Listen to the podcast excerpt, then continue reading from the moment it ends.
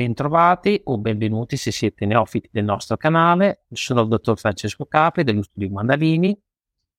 Io sono il dottor Francesco Manfredi. Con questo video introduciamo qualche pillola rispetto alle tantissime novità della finanziaria, quindi caro mio dottore, cominciamo con il primo argomento che sicuramente sarà di grido, è quello che riguarda l'assegnazione di beni aziendali ai soci.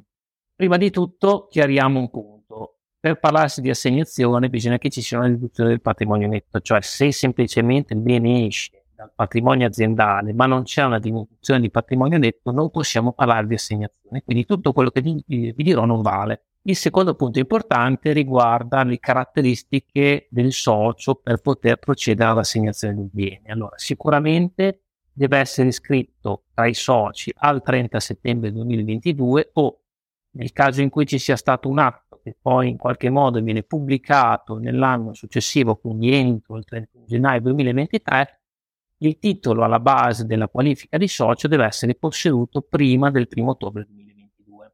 Quali sono le caratteristiche essenziali di questa procedura? Innanzitutto, come per tutte le procedure di assegnazione, c'è l'eventualità di pagare un'imposta sostitutiva. Questa imposta sostitutiva si paga sulla differenza tra quello che è il valore normale, il valore di mercato, o eventualmente il valore catastale, se stiamo parlando di beni immobili, detratto del costo fiscalmente riconosciuto, ossia quello che risulta dalla, dalle scritture della, della società, eventualmente incrementato di spese che sono state sostenute nel tempo, ma diminuito degli ammortamenti che sono stati dedotti fiscalmente.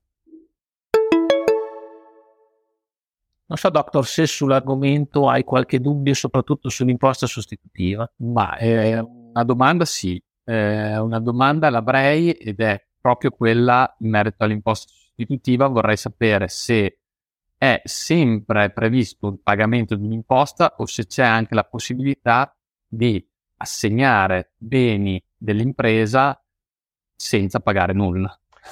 Guarda, qui ti stupisco perché c'è un caso in cui non è necessariamente obbligatorio pagare l'imposta sostitutiva ed è quello in cui il costo fiscalmente riconosciuto sia superiore rispetto al valore normale o al valore catastale nel caso di immobili. Quindi almeno una chance per non pagare imposte c'è. Ottima notizia. E proprio perché parliamo di diciamo, delle ipotesi in cui ci sia da pagare qualcosa, dobbiamo anche poi dire quando si paga, perché finora siamo stati abbastanza omissivi. Diciamo che non dovete pagare tutto subito, ma avete una scansione temporale che prevede un 60% entro il 30 settembre di quest'anno, quindi 30 settembre 2023. Il restante 40, ahimè, a novembre, sempre dello stesso anno.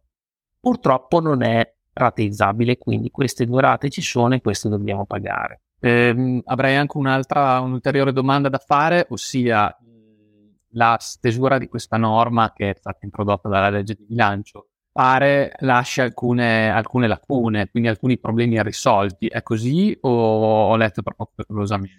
No, guarda, che hai ragione perché in realtà un, uno dei problemi che è stato sollevato riguarda i beni che sono stati rivalutati in base a precedenti norme perché se dovessimo dare ascolto alla mera lettura dell'articolo dovremmo dire che non c'è spazio perché è previsto che se il bene viene in qualche modo ceduto e l'assegnazione sostanzialmente una cessione, allora dovremmo in qualche modo restituire il beneficio di cui abbiamo goduto. E quindi sostanzialmente mi stai dicendo che se io ho già fruito della possibilità di rivalutare i beni in bilancio lo scorso anno o l'anno precedente, non posso accedere a questa, a questa modalità di assegnazione? Ma in realtà la risposta è ni, perché tutti aspettano con ansia i chiarimenti dall'Agenzia delle Entrate, perché in via, diciamo, informale è stato comunque sostenuto che questa assegnazione possa valere anche per uh, i beni che sono stati oggetto di rivalutazione, quindi non tutte le speranze vengono a morire. Però ovviamente rimaniamo in trepidante attesa di un chiarimento sul punto. Benissimo.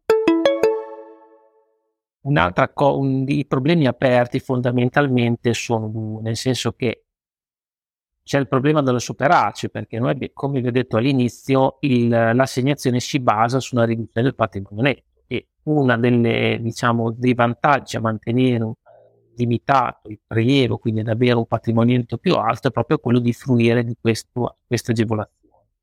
Però anche in questo caso se c'è una riduzione di patrimonio e abbiamo fruito di questa possibilità, dobbiamo in qualche modo restituire il beneficio di cui abbiamo goduto. Quindi bisogna fare un'attenta analisi sostanzialmente. Esattamente, cioè col proprio consulente bisogna valutare i pro e i contro, perché un altro, un altro punto che però riguarda esclusivamente i beni immobili è l'eventuale eh, rettifica della detrazione IVA, che c'è un meccanismo previsto proprio per i beni immobili in forza del quale per dieci anni il bene è sotto osservazione, quindi se l'ho acquistato da un privato il problema non si pone perché IVA non l'ho detratta, quindi assolutamente nessun problema. Se però invece in qualche modo ho detratto dell'IVA, questa, IVA è sospesa, per cui se io malauguratamente vado ad assegnare, quindi a cedere questi immobili prima di 10 anni, devo recuperare l'IVA che non è ancora in qualche modo maturata, quindi quella dei decimi che non sono ancora avvenuti, quindi non sono ancora passati. Un altro caso che potrebbe essere interessante riguarda la possibilità di modificare la ripartizione delle quote di proprietà della, della società prima di, passa, di passare all'assegnazione non è considerato elusivo perché ovviamente gli immobili non hanno tutto lo stesso valore, quindi se ci sono due immobili che hanno valori diversi e l'assegnazione prevede espressamente che diciamo quello che è ripartito debba rispettare anche le rispettive quote di partecipazione. Possiamo anche decidere di cambiare le quote in funzione del valore degli immobili che saranno poi assegnati e questo non è assolutamente considerato elusivo o comunque contrario a quella che è la previsione della norma aspetto che potrebbe essere interessante riguarda sempre i beni immobili, è quello per il quale le imposte che sono previste in particolar modo ai fini del registro vengono dimezzate se vengono applicate eh, proporzionalmente, quindi con le aliquote ordinarie. L'ultimo punto riguarda le tipologie di beni che possono essere oggetto di eh, assegnazione, quindi riguardano i beni fondamentalmente i beni merce, quindi non è ragionevolmente il caso della farmacia, Beni patrimoni invece sì, perché magari abbiamo l'ufficio della, da 10 che è stato preso, diciamo, quando il medico era essenziale per farci un bel centro, poi gradatamente i medici ci, ci hanno lasciato, oppure semplicemente è stato costituito un centro da un'altra parte.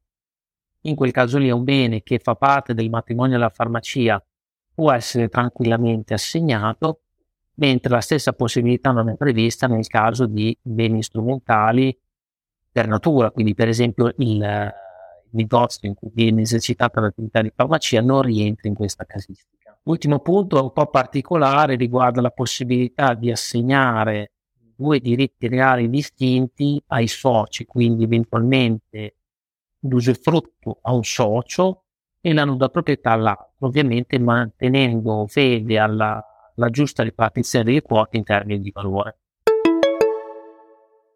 E questa era solo la prima pillola della finanziaria, perché l'argomento in oggetto si connette perfettamente a quello che riguarda un'altra casistica, quella dell'imprenditore individuale. Ma per questo dovete aspettare il prossimo video. Alla prossima, seguiteci sul nostro canale YouTube.